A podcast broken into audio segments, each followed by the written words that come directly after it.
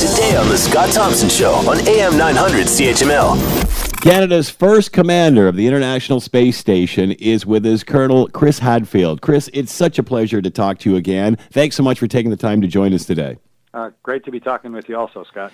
Uh, obviously, the reason for the call today, February 8th, First Ontario Concert Hall, you're going to be doing a show. Tell us about this show and what you're presenting to the audience. Yeah, you know, as one of Canada's astronauts and, and serving in the military, um, I lived outside of Canada, served outside of Canada for 26 years. And when I moved back a couple of years ago, um, you really get an appreciation for for what we've created here, what we what we maintain. It's it's a rare thing in the world. You know, I lived in Russia and the U.S. for a bunch of years, and I happened to come back just a little bit before our 150th birthday, hmm. and and I thought, especially as a Canadian who's who's uh, left the planet and, and been around it on three different space flights. You know, I, I've been around the world over 2,600 times. It it gives me kind of a, an odd and, and unique perspective on Canada and its place in the world. And I thought for Canada's 150th, I should I should try and put all that thoughts together and see if if there's any sort of way to turn it into a you know a, a, talk and a presentation and a way to discuss it with people. And so right through all last year, um, I spoke in a bunch of places around the country, but I ran out of time. And I but I thought you know birthdays are just sort of arbitrary anyway. So it's Canada 151 with like the overproof tour, mm.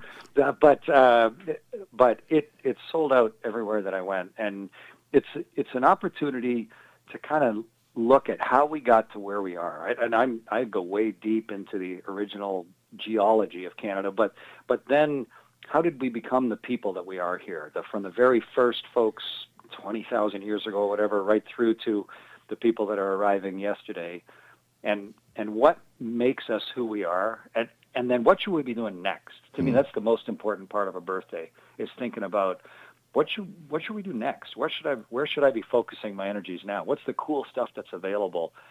And then I'll talk about a bunch of Canadians that that probably folks have never heard of. Uh, some really interesting, fascinating work going on uh, around the country. Some really inspirational people. And, and I'll do a question and answer once or twice with the audience there at the at the concert hall. Um, a, a, chance to interact, and, and I'll play a little music of course, because that's a great way to celebrate Canada. And there's lots of great Canadian stories told through music. And it, to me, it's just, I mean, I, what I hope is that people come away from the evening thinking, boy, that was fun and interesting, and I learned some stuff, and I'm I'm proud of where I am and who who I'm with. But also, hey, there's some cool things I want to go do next. You know, there's some stuff I want to look up. There's some stuff I want to be part of. That's that's my whole hope, and and it's gone very well in uh, in the other places I've had a chance to go across the country. But uh, as you say, the 8th of February, I mean Hamilton's where where uh, where I joined the Air Force, and it's where I started my my whole career, and uh, it's and I've flown out of the airport there many times, so I'm very much looking forward to being there on the 8th. What do when uh, when uh, uh, offered the opportunity? What does the audience ask you? What do they want to know? Oh, it, uh, you know, the people that ask the most honest and I think the most interesting questions are, are the younger folks. They and, and I, I, wonder, I always sort of wondered why. You know, an adult will ask me, "So, what's it like in space?" Hmm. Which is sort of an empty-headed question. It's sort of like, "What's it like on Earth?" Yeah. I mean, how do you answer what's it like on Earth? It's kind of a huge thing, and I think the reason is adults have sort of said, "Well, I'm never going to fly in space, so I'm just sort of peripherally interested."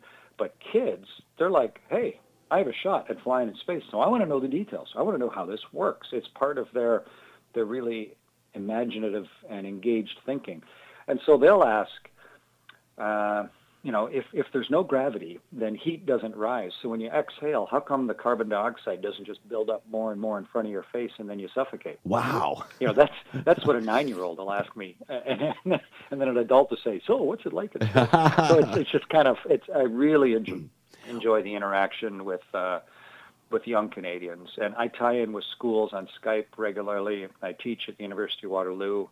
I've lost count of the number of schools I've spoken in across the country. But the real intent of, of the show on the 8th also, of course, is for all ages, you know, from 6 to 86. And, uh, and, and, it, and it's lovely to be able to look out in a crowd and see Canadians from, from all different stripes and all different uh, backgrounds and ages, all there for the same purpose of just thinking about who we are. What can we take away from this show? What are we missing here on Earth? What can we learn? Um, I think part of the huge privilege of being one of Canada's astronauts is um, to see the entire world in 90 minutes. Um, you know, to be overhead Hamilton, and 14 minutes later to be overhead Paris. Hmm. And 10 minutes later you're over Africa, and then 25 minutes later you're you're coming up on Australia. And and in the time it takes to eat dinner in a restaurant, you go all the way around the world. Hmm. And then you do it again and again and again. And I think it puts the world in a more realistic perspective. It it makes it sort of inexorably become one place in your head. This is where we all live. This is we share this thing. We're all here together. And the repeated pattern of human behavior, of human settlement, of of how if you come across Hamilton, you know, you can see the, the downtown and the industry section and the airport and the railway and the roads and the water. And then you come across south of England and, and you see the same thing. And then northern Africa and you see the same thing. And then and you realize we're, we're all fundamentally the same and we've had maybe different languages or our parents raised us with different cultures and religions, but the human experience is common. And it's sometimes it's so easy to lose track of that on a local scale. And and so I think a big part of, of looking at Canada on its on its birthday time here is is to look at us in context of the rest of the world.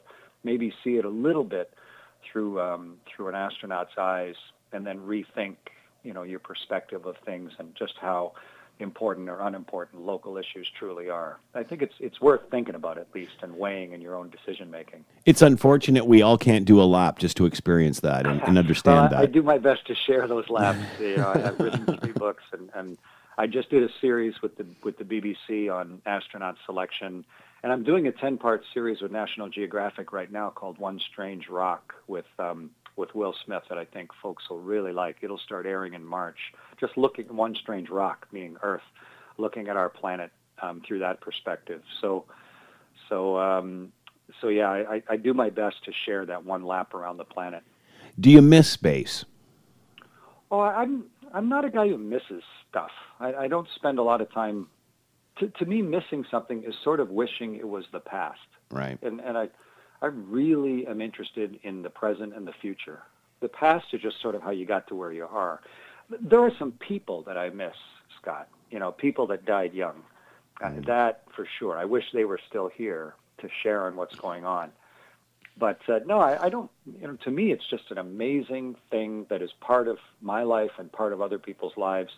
That's given me all the various education that turned me into who I am today. But what really matters is what am I going to do next?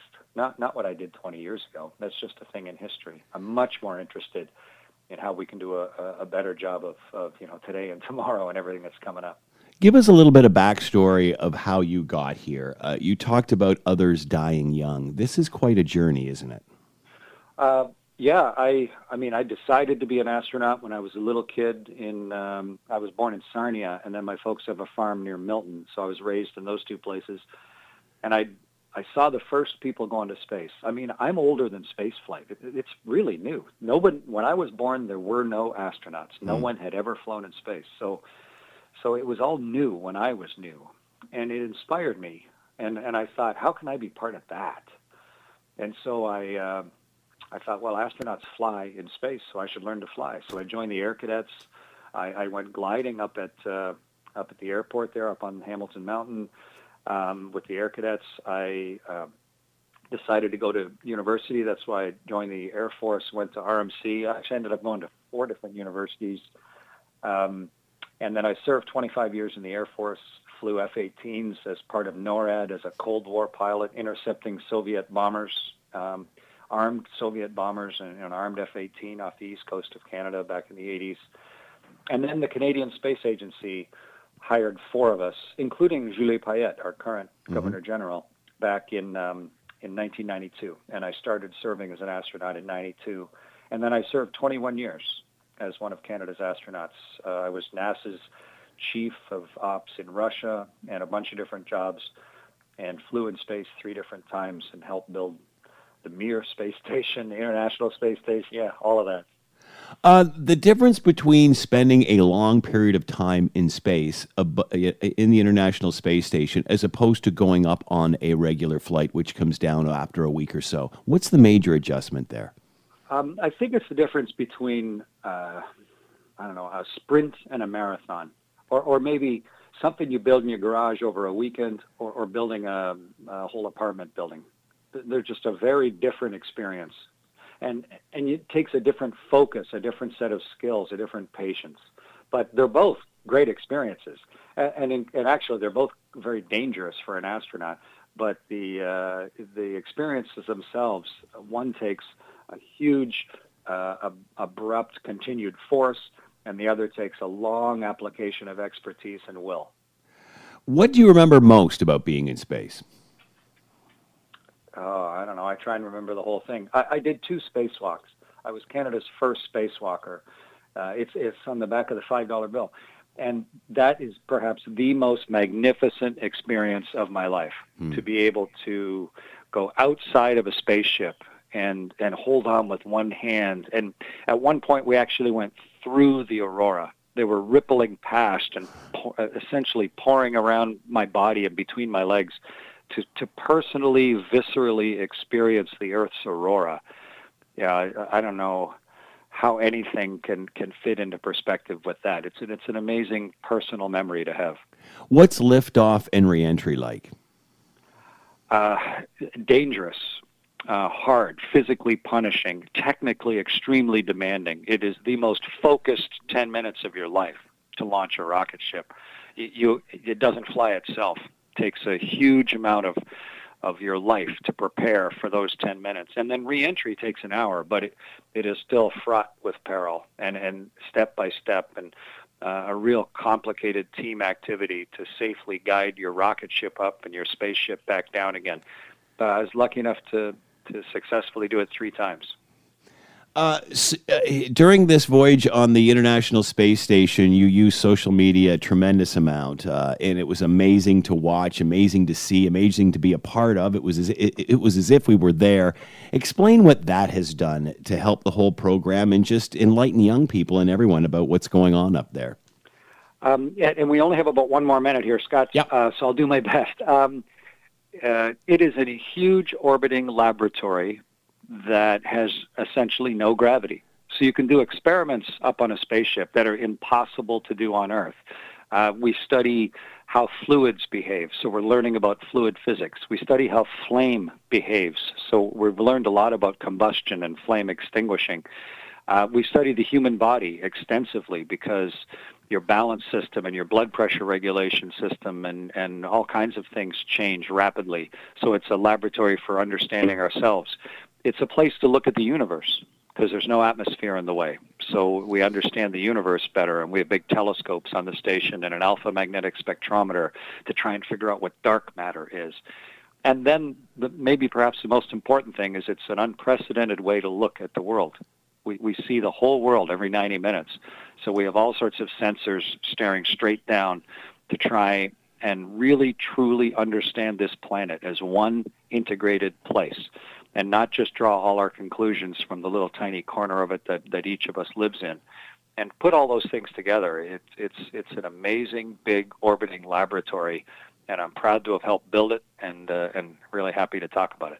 Colonel Chris Hadfield has been with us. February 8th, he will touch down First Ontario Concert Hall and tell his story. Uh, and of course, uh, take your questions as well. Chris, thank you so much for the time. Much appreciated. We, re- we really appreciate the time you spent with us today, and good luck, whatever the future holds for you. Yeah, same to you, Scott. Nice to speak with you. Bye bye. Want to hear more? Download the podcast on iTunes or Google Play and listen to The Scott Thompson Show, weekdays from noon to 3 on AM 900 CHML.